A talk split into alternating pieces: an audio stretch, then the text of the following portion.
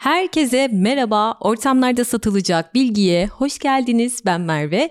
Bugün sizinle içimizdeki insanları konuşacağız. Günlük hayatta sıkça duyduğumuz terapi çeşitlerinden bahsedeceğim. Özellikle regresyondan bahsedeceğim. Gestalt yani boş sandalye tekniği, serbest çağrışım tekniği ve Virginia Satir'in uyguladığı içimizdeki parçalar tekniğinden bahsedeceğim ki podcast'ın başlığı içimizdeki insanlar. Klinik psikolog Doktor Şeniz Ünal'ın aynı isimde bir kitabı var. Beni Instagram'da takip edenler görmüştür. Baya baya altını çizip story atmıştım. Çok beğendim bu kitabı. Bugün anlatacağım terapi çeşitleri de zaten bu kitaptan. Hani az önce içimizdeki parçalar dedim ya bu aslında gölge çalışması dediğimiz bu alt kişiliklerimizi, gölge yönlerimizi keşfetmeye yönelik bir çalışma. Gölge arketipi dediğim an direkt aklınıza Jung geldi eminim. Jung'un gölge arketipi kişinin böyle içindeki karanlık yönleri değil mi? İçimizde sakladığımız bir karanlık var ve bu karanlığa korkusuzca baktığınızı düşünün. Herkesten sakladığınız ve hatta kendinizden bile sakladığınız şeyler vardır ya. Kendi uçurumuna bakmak diyorum ben buna. Bastırdığımız, göz ardı ettiğimiz, maskelediğimiz taraflarımız hepimizin var. Hiç inkara gerek yok. Emer ve ben niye buna bakayım ki diyorsanız yani buna ne gerek var? Belki de girmekten korktuğunuz o mağara birçok hazine saklıyor olabilir içerisinde. Gölge arketipinizi anlamak işte bu sebeple bence çok önemli. Debbie Ford'un bir sözü var. Diyor ki eğer karanlığınızla barışırsanız hayatınız dönüşür. Tırtıl nefes kesici bir kelebeğe dönüşebilir. Artık olmadığın biri gibi davranmana gerek kalmaz. Yeterli olduğunu ispat etmene gerek kalmaz. Gölgenin hediyesini bul diyor. Ya ben daha tam bulabilmiş değilim. Bulacağım, konuşacağım ve barışacağım onunla. Bu aralar psikolojide arketip çalışmalarına takmış durumdayım. Çok yakın bir zamanda podcast gelecek. Ama Türkiye'de arketip çalışması dediğim an ilk akla gelen isim benim için Şeniz Ünal. O yüzden bu kitapta da onun terapi odasına konuk olmak çok etkileyiciydi. Ya Irvin Yalom okumayı sevenler zaten direkt okusun. Kitapta tam 9 vaka var ve onların yarasının kaynağına hep beraber iniyoruz okurken. İşte biri temizlik hastası, biri mükemmelliyetçi, biri e, derisinin altında böceklerin gezdiğini düşünen biri, biri sınav anında kitleniyor, hiçbir şey yapamıyor, biri daima mutsuz, hep üzgün, biri kendini hep eksik hissediyor, biri her ayın başlangıç zamanı enerjisini yitiriyor. Biri hep sinirli, birinin gözüne aniden böyle sis perdesi gibi bir şey iniyor, lekeli görmeye başlıyor dünyayı. İşte bu dokuz karakterin bilinçaltı çalışması var kitapta ama sadece hikayelerini okumuyorsunuz. Yani onları tedavi ederken uyguladığı yöntemleri de öğreniyorsunuz doktorun. Ben bugün hem o yöntemlerden bahsediyor olacağım hem de size kitaptan öğrendiğim ve kendime sormuş olduğum soruları sormaya düşünüyorum. O zaman hadi başlayalım. Öncelikle regresyondan bahsetmek istiyorum. Arkadaşlarımın deneyimlediği bir şey bu. Hep anlatıyorlar. Benim de böyle çok merak ettiğim bir yöntem. Regresyon genelde geçmiş yaşam terapisi olarak anılıyor fakat mevzu daha derin. Geri gitmek desek daha doğru olacak regresyon için. Yani geçmişte ne yaşadıysak bugüne olan etkisi. Hani çocukluk travmaları diye bir podcast yapmıştım ya. Orada anlattığım kişileri hatırlayın. İşte Dostoyevski, Kafka, Saddam Hüseyin ve daha pek çok kişinin çocukluk travmalarını anlatmıştım orada. Ve bunları anlatırken hep aklımdan geçen şuydu. Keşke bu insanlara regresyon uygulanabilseydi demiştim. Şimdi regresyon gerçekten ortamlarda en çok konuşulan mevzulardan biri Terapide regresyonda şöyle geriye gidip o travmanın, o sıkıntının kaynağına inebilmek. Yani şu an nasıl bir sorun yaşıyorsanız bunun kaynağını geçmişte arayıp buluyor psikolog ve o blokajı yıkarak şimdiki hayatınızda olan etkisini çözümlemeye çalışıyor. Bu arada bilmem söylememe gerek var mı ama lütfen bu konunun uzmanlarına gidin arkadaşlar. Uzmandan alın terapiyi. Bir arkadaşım kötü birine denk geldi vakti zamanında regresyon yaptırdı ve geçmişinden çıkamadı. Yani sonra profesyonel biriyle tekrar terapi yapıp hallettiler. Şimdi burada en ilgimi çeken kısımdan bahsedeceğim. Regresyon sadece Hadi bakalım çocukluğumuza iniyoruz ya da işte geçmiş anılarımıza gidiyoruz. Bu şekilde değilmiş. Çünkü regresyon sırasında kişi kendi hayatı içinde regrese olabildiği gibi geçmiş hayatlarda da olabiliyormuş. Evet reenkarnasyondan bahsediyorum. Regresyon ölümden sonraki yaşamla da ilgileniyor arkadaşlar ve bu konuda araştırma ve çalışma yapan terapistler beden öldüğü halde ruhların yaşamaya devam ettiğini savunuyorlar. Hatta ruhların beden öldükten sonra interlife ya da bardo denilen böyle iki yaşam arası bir süreçten geçtiğini söylüyorlar. Bu süreçte bir değerlendirme yaptıklarını, rehberleriyle konuştuklarını ve yeni yaşama bu şekilde hazırlandıklarını iddia edenler var.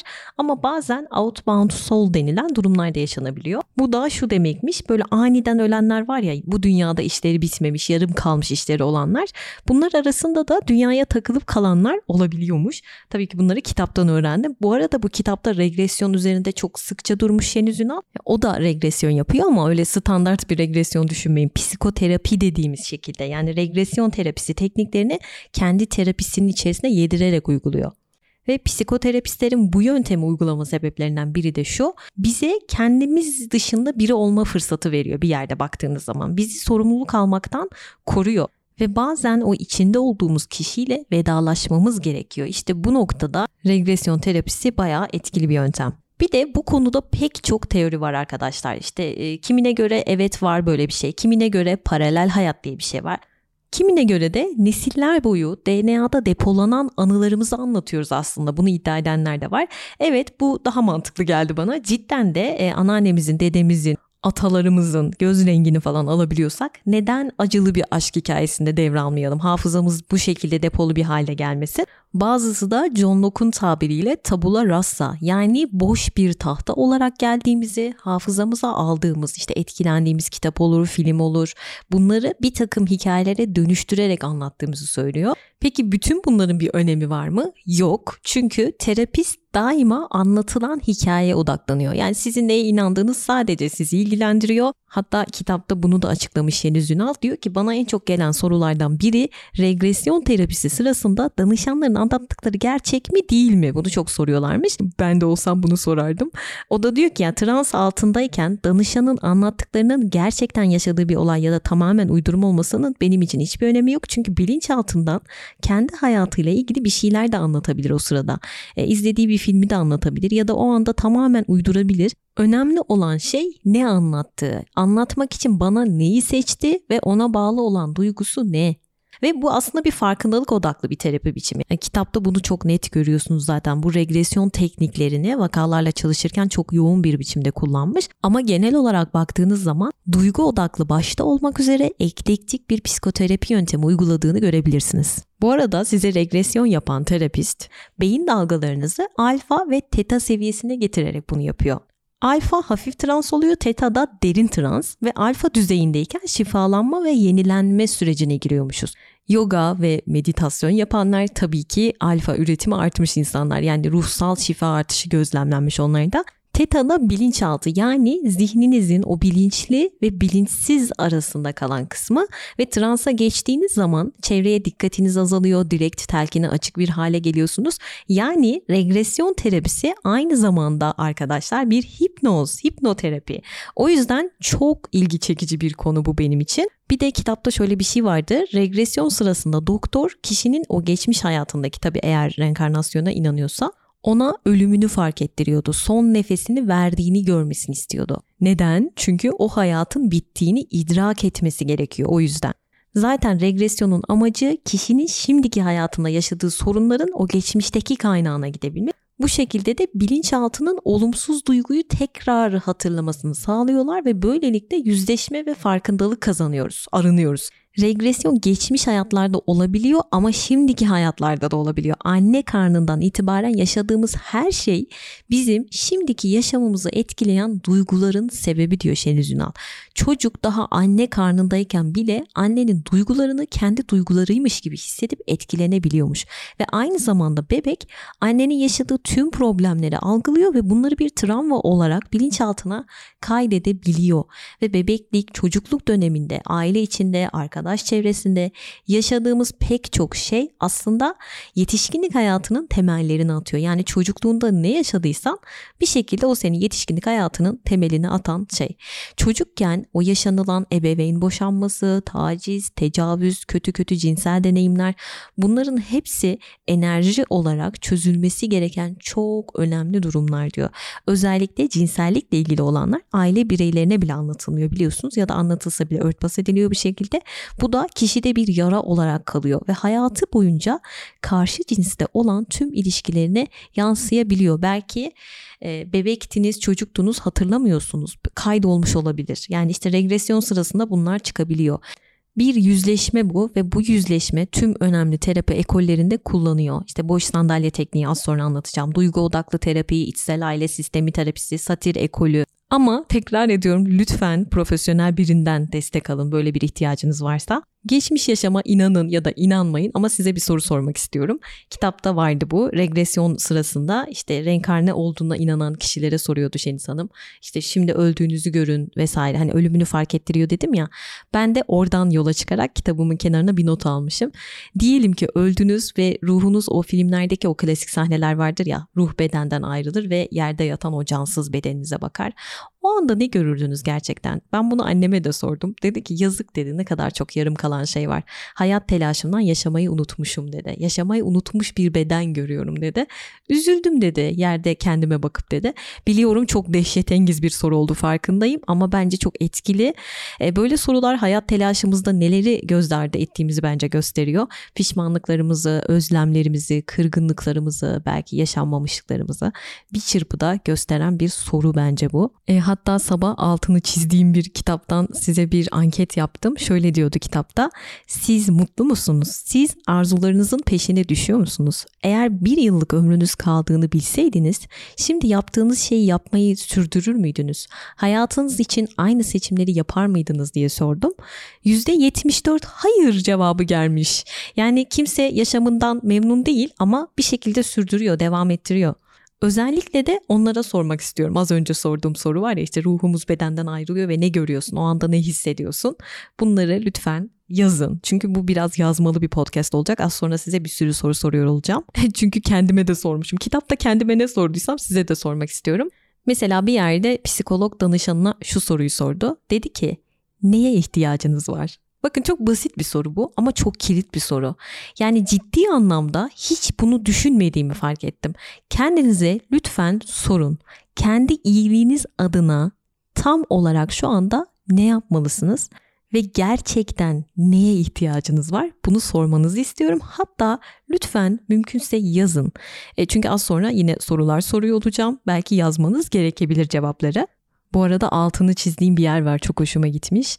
Olman gereken kişiyle dönüştüğün kişi arasındaki fark ne kadar büyükse psikolojik sıkıntılar ve hastalıklar o kadar artar.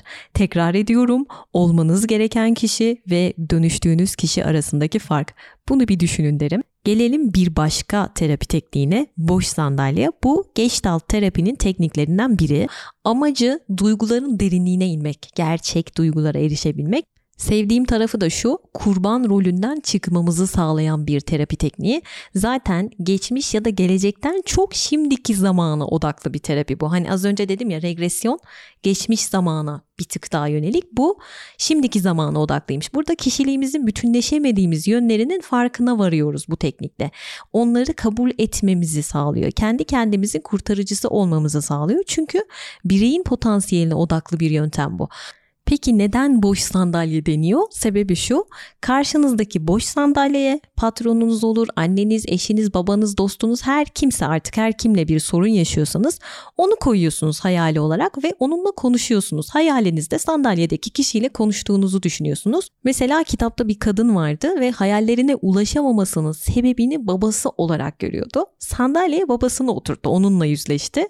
Çok çarpıcıydı. Okuyun ben anlatmayayım.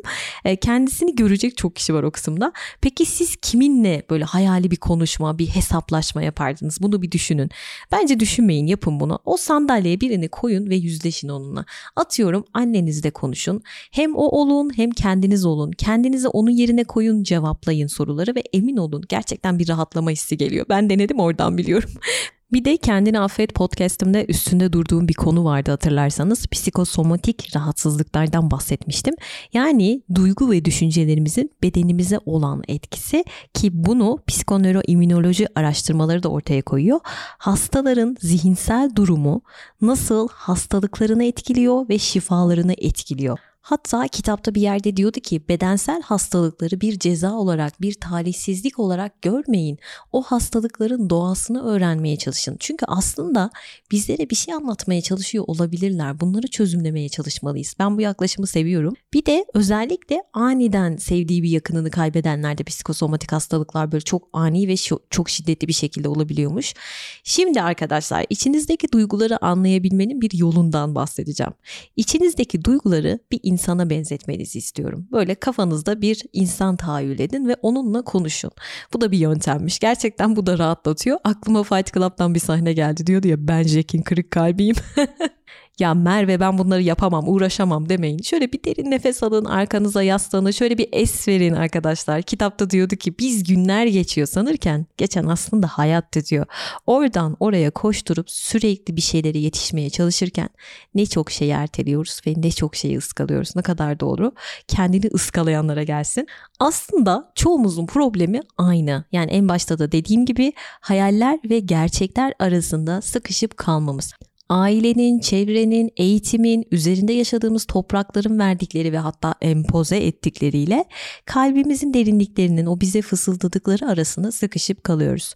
Ee, böyle kanat takıp uçmak gibi bir isteğimiz var ama bileğimizdeki prangalar tarafından engelleniyoruz ki bu prangalar yakınlarımıza, ailemize hissettiğimiz sevgi, şefkat, sorumluluk ve suçluluk gibi duygular da olabiliyor bazen.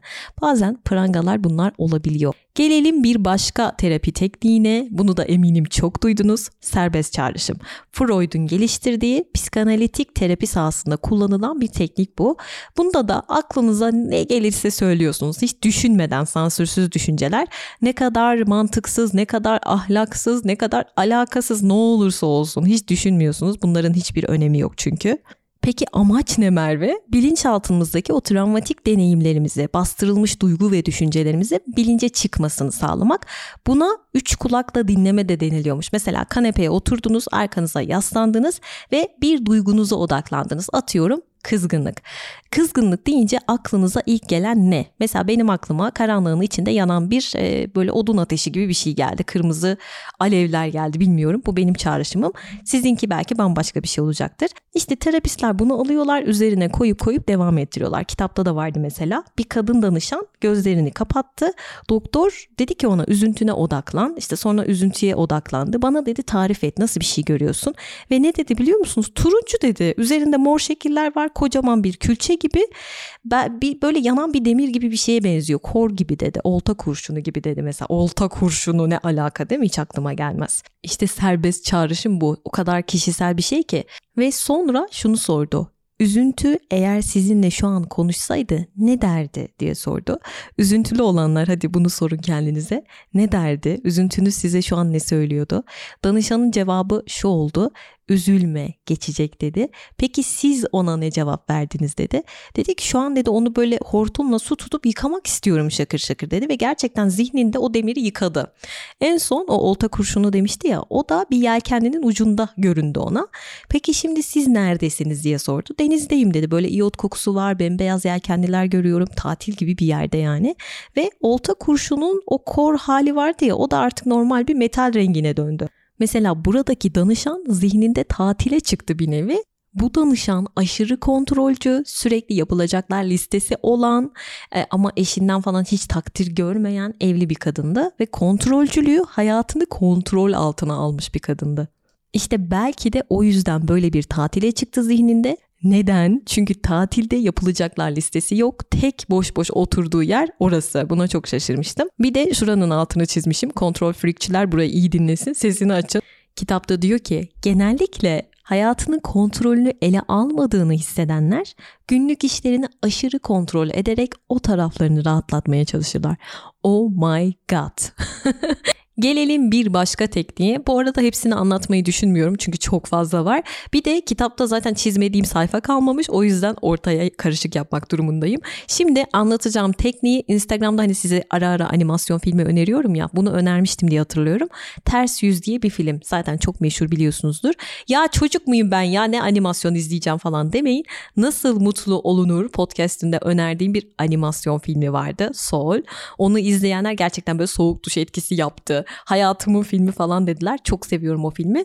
Ters Yüz filminde de e, küçük bir kız çocuğu var. Ailesiyle beraber başka bir şehre taşınmak durumunda kalıyor ve bir anda hayatı alt üst oluyor işte bu küçük kızın zihninde yaşayan ve onu yeni hayatına adapte etmek için sürekli tavsiyeler veren neşe, korku, öfke, nefret ve üzüntü gibi duyguların yarattığı bir kaos var. Onu anlatıyor Ters Yüz filmi. İşte bu animasyon filmi ünlü aile terapisti Virginia Satir'in kullandığı bir teknikten yola çıkarak yapılmış. Ben de bilmiyordum, yeni öğrendim. Bu tekniğin adı içimizdeki parçalar. Yani alt kişiliklerimiz, arketiplerimiz, gölgelerimiz bunu diyenler de var. Bu konuya bir podcast gelecek merak etmeyin. Gölgelerin gücü adına. Hani meşhur bir Firavun muhabbeti vardır bu konuda. Firavun halkının arasına güneş tam tepedeyken karışmış. Bayılıyorum bu söze. Güneş tam tepedeyken gölgelerimiz yok olur. Yani gölge bizim karanlık yönlerimizdir. Herkesten sakladığımız, maskelediğimiz demiştim ya en başta. Dr. Jekyll and Mr. Hyde hikayesi gibi çok severim onu. Gölge terimi deyince aklımıza tabii ki Jung geldi ama o da bunu çiçeğim Nietzsche'den almıştır. Bu arada o kadar çok terapi çeşidi var ki ve esas mesele evet geçmişte her ne olduysa oldu, yaşananlar yaşandı. Evet belki travmalar izler bıraktı ve evet maalesef olayları değiştiremiyoruz ama o olaylara karşı algımızı, duygumuzu bu terapiler sayesinde geliştirebiliyoruz ve bunun bir sürü yöntemi olması gerçekten harika bir şey. Gelelim kitabın en çarpıcı kısımlarından birine. Hani 9 hikaye var demiştim ya içinde. Onlardan biri bu. Ee, bir kadın danışan böyle boş boş oturma olayına takmış. Her anını bir meşguliyette doldurma çabası var. Hep bir aksiyon alma halinde. Hep böyle bir gereklilik hissediyor. Hatta eşi işe geç gidiyor bazen. Onu bile kafaya takıyor. Boş boş oturuyormuş gibi geliyor. Hani yatıyor ya boş boş oturuyor gibi geliyor. Şu diyaloğa bakın şimdi tanıdık gelecek mi bazılarınıza? Siz hiç oturmuyor musunuz boş boş diye soruyor doktor. O da diyor ki ben her anımı dolduruyorum. Hep yapacak bir şeyler yaratıyorum kendime. Çünkü eğer o işleri hayatımdan çıkarırsam düşünecek çok vaktim kalacak ve ben düşünmek istemiyorum. Neyi düşünmek istemiyor? Duygularını. O yüzden her anını dolduruyor. Çünkü eğer düşünürse ortaya bir şeyler çıkacak bunlardan korkuyor. Kendini dinlemekten kaçıyor. Bu hikaye bana çok tanıdık geldi Merve diyenler. Bir de bu danışanın şu sözü çok etkilemişti beni. Kendimi kendi koyduğum yasaklardan oluşan hapishaneden çıkarmaya kararlıyım. Repeat after me. Kendimi Devam ediyorum. E, kitapta demiştim ya lekeli gören bir kadın var astım hastası bir danışan. Onun hikayesi de enteresandı. Kadının gitmediği doktor kalmıyor. Gözüyle alakalı tüm tetkikler yapılıyor ama hiçbir şey bulunamıyor. Ara sıra lekeli görüyor ama bunun ne zaman olacağı belli değil. İşte bu psikosomatik arkadaşlar. Kitapta diyor ki her hastalığın özellikle kronik olan hastalıkların psikolojik bir boyutu var. Bu artık bilimsel olarak da bilinen, ispatlanmış bir şey. Mesela olumsuz duygular kortizol ve benzeri hormonlar üretiyor vücutta ve bu da yavaş yavaş vücudu zehirliyor. Düşünsenize vücudunuz kendi kendini zehirliyor. Aslında az kortizol iyi bir şey. insanı harekete geçiriyor. E, karar almaya itekleyen o mekanizmanın bir parçası gibi çalışıyor ama olumsuz duygularımız olduğu zaman kortizol artıyor ve atalet içinde kalıyoruz. Bu da fiziki rahatsızlıklara sebebiyet veriyor. Psikosomatik hastalıklara. Bakın duygularımız gerçekten çok önemli. Geçen hafta rezonans kanununu anlatmıştım size. Orada da uzun uzun bahsetmiştim. Herkes her şey titreşim ve frekanslardan meydana gelir ve bu kitapta da bu konuya değiniyor. E, Tesla eğer evreni anlamak istiyorsanız enerji, frekans ve titreşim yasalarıyla düşünün diyor. Tesla'nın da podcast'ı var kanalımda merak edenler mutlaka dinlesin. Orada da bahsetmiştim onun böyle frekanslara, titreşimlere takıntısı var ve sayılara tabii ki Tesla deyince bunlar geliyor aklımıza. Maddeler enerjinin az titreşmesinden sözler ve düşüncelerimiz çok titreşimden oluşuyormuş. Olumlu duygularımızın frekansı daha yüksek, olumsuzlar daha düşük. Bunu geçen hafta rezonans kanununda anlatmıştım ama genel olarak şunu söyleyebilirim. Rezonans için Şeniz Ünal da diyor ki eğer bizde bir değişim varsa olumlu anlamda bizim yaydığımız enerji de etrafa yansıyor. Yani hiçbir şey yapmasanız bile o yaydığınız enerjiyle etrafınızdaki insanların tavrı bile değişecektir size diyor. Olumsuz da aynı şekilde. Hani meşhur bir söz vardır ya sen değiş dünyan değişsin diye öyle. İşte etrafı o lekeli gören kadın kadın danışanın sıkıntısının alt yapısında da olumsuz düşünceler olduğu ortaya çıkıyor bir yerden sonra. Eğer siz de böyle dünyaya pembe gözlükleriyle bakan kesimdenseniz bu danışanın hikayesi gerçekten çok çarpıcıydı. Bu arada e, kitapta doktorun danışana işte astım demiştim ya astım için yaptırdığı bir çalışma vardı. Ben de kendime yaptım. Siz de yapın. Hatta yazın. Sadece astım için değil hayata dair bir aydınlanma sağlıyor. Gözlerinizi kapatın, arkanıza yaslanın, rahatlayın ve şu sorduğum sorulara ilk aklınıza geldiği şekliyle lütfen cevap verin. Veya ben sorayım siz bir kağıda yazın nasıl istiyorsanız. Şimdi ben size yarım yarım cümleler veriyor olacağım ve siz bu cümleleri aklınıza ilk geldiği şekliyle lütfen tamamlayın. Başlıyoruz. Bu arada ben soracağım siz durdurun cevaplayın devam edin. Durdurun cevaplayın devam edin yoksa yetişemezsiniz. Başlıyorum. Denize baktığınızda cümlemi tamamlayın. Lütfen düşünmeyin, saniyesinde cevap verin. Sabahları kalktığımda ben çocukken annem her zaman annem asla annemin beklentisi babam her zaman babam asla babamın beklentisi. Bütün bunları cevapladıysanız şimdi ne hissediyorsunuz? Benim bu sorulara verdiğim cevaplar gerçekten bazı sorunlarımı görmeme vesile oldu. Eminim sizin de olmuştur. Şimdi gelelim bir başka soruya. Ben bunu dün çok yakın bir arkadaşıma yaptım. O da dedi ki ne olur bunu podcast'te yap. Herkes herkes yapsın dedi. Şimdi etrafınızdaki insanlar ve yakınlarınız hakkında genel olarak 3 olumlu, 3 olumsuz sıfat yazın veya söyleyin. Buraları lütfen durdurun öyle cevap verin öyle devam edin yoksa oyun bozanlık yapmış oluyorsunuz hızlı geçiyorum. Şimdi çok beğendiğiniz ve aşırı hayran olduğunuz bir karakter söyleyin. Herhangi bir filmden, kitaptan, her şeyden olabilir. Şimdi de en sevmediğiniz karakteri düşünün. Yine her şeyden olabilir. Filmden, kitaptan, hayatınızdan ve sosyal medyadan. Peki neden nefret ediyorsunuz? Neden bu insanlardan nefret ediyorsunuz? Lütfen bunları tek kelimeyle ifade edin. Eğer ettiyseniz, bittiyse bu çalışmanız, işte o saydığınız 3 olumsuz özellik var ya, onlar aslında sabahtan beri bahsettiğim gölgeler arkadaşlar. Gölgeleriniz, yüzleşmek istemediğimiz veçelerimiz olabilirmiş. Çünkü kitapta Şeniz Ünal diyor ki lütfen buraya dikkat. İnsanlarda en çok eleştirdiğiniz yön aslında bizde olmasından en çok endişe ettiğimiz özelliktir. Hani bu sabah Instagram'a bir hikaye atmıştım projeksiyonla alakalı. Şöyle diyordu. Projeksiyon yani başkalarına yansıtma. E, kendi bilinç dışı davranışımızı istem dışı olarak başkalarına yansıtmamız.